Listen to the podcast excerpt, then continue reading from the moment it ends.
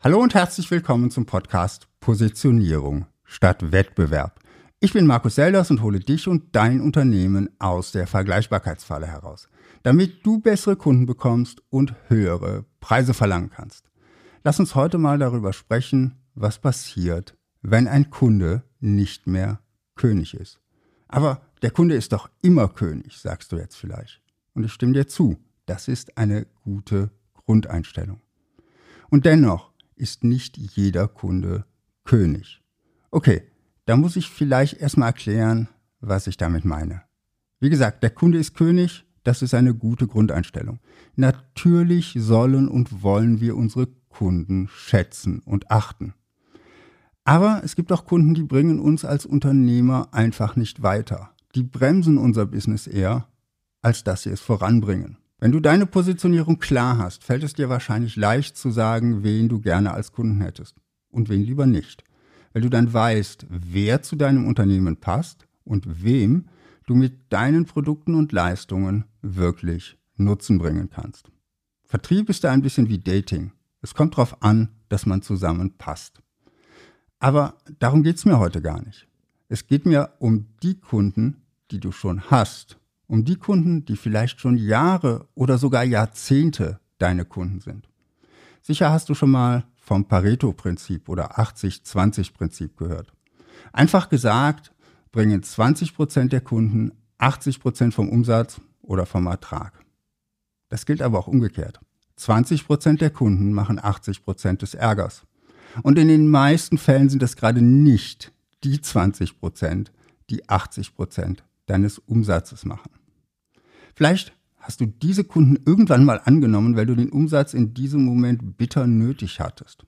Vielleicht haben sie damals sogar auch perfekt zu deinem Business gepasst, aber du hast dich und dein Unternehmen weiterentwickelt.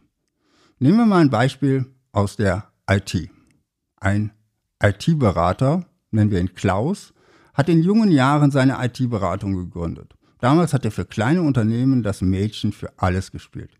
Netzwerkadmin, Webseite, Druckerprobleme. Er war da und hat alle IT-Probleme dieser kleinen Unternehmen gelöst. Mit den Jahren ist das Unternehmen gewachsen. Es hat sich schnell herauskristallisiert, dass Klaus und seine Mitarbeiter richtig gut darin sind, komplexe Software für Optimierungsprobleme zu entwickeln.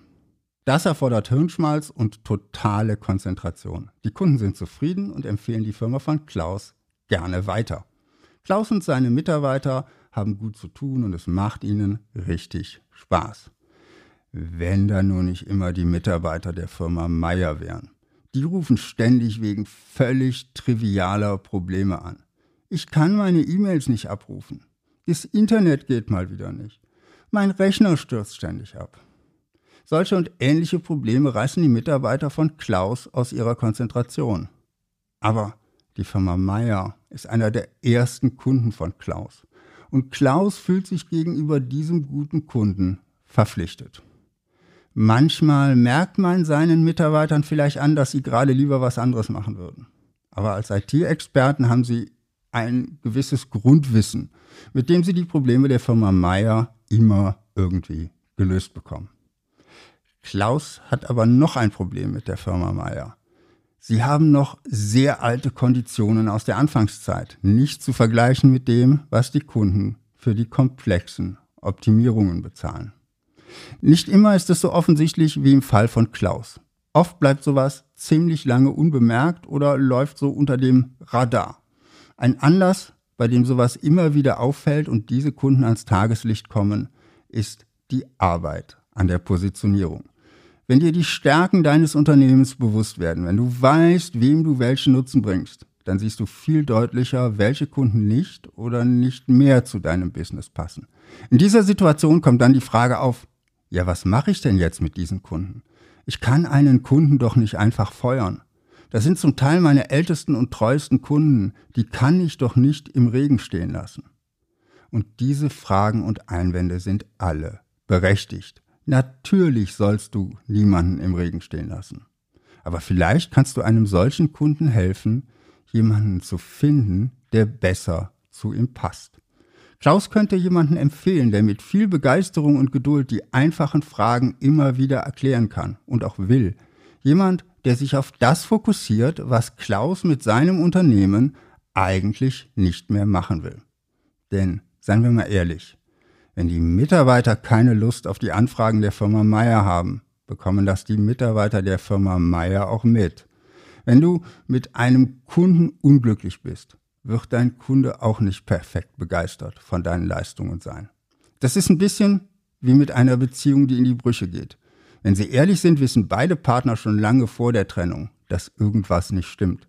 Und wie in einer Beziehung ist es völlig okay, wenn du dich von einem Kunden trennst, weil ihr euch auseinanderentwickelt habt.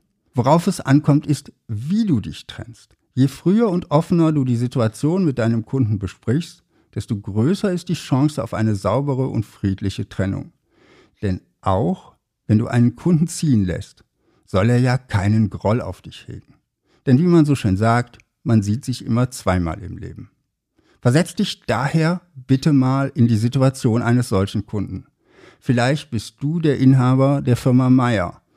Wenn dein Internet nicht geht, ist das ein ernstes Problem für dich. Wenn deine Mitarbeiter keine Mails bekommen, können sie nicht arbeiten.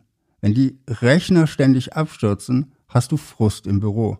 Aus deiner Perspektive sind das alles wichtige Probleme.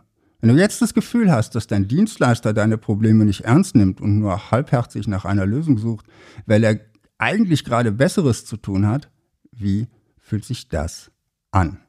Natürlich könnte Klaus darauf warten, dass dir irgendwann der Kragen platzt und du zu einem anderen Anbieter wechselst. Aber wäre es dir nicht auch lieber, Klaus würde ein Gespräch mit dir führen und dir erklären, wie sich sein Business entwickelt hat und in Zukunft weiterentwickeln wird?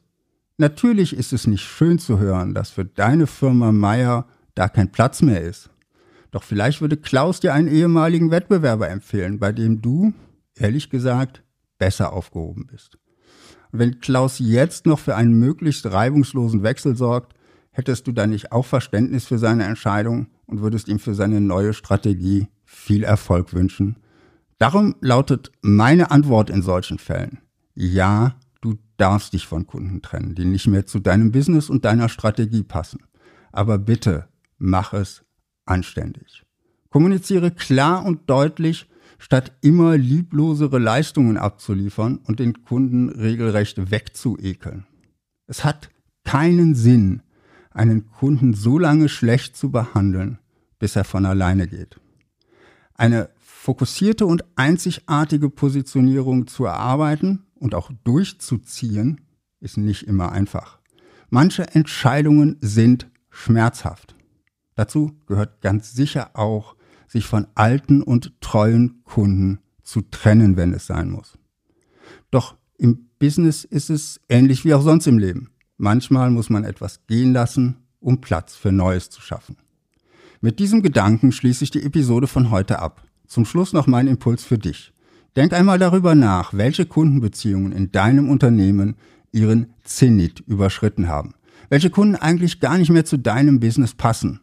Und dann frage dich, ob du sie so fair behandelst, wie du selbst in dieser Situation behandelt werden möchtest. Das war's von mir für heute. Positioniere dich fokussiert und einzigartig und finde die richtigen Kunden für dein Unternehmen.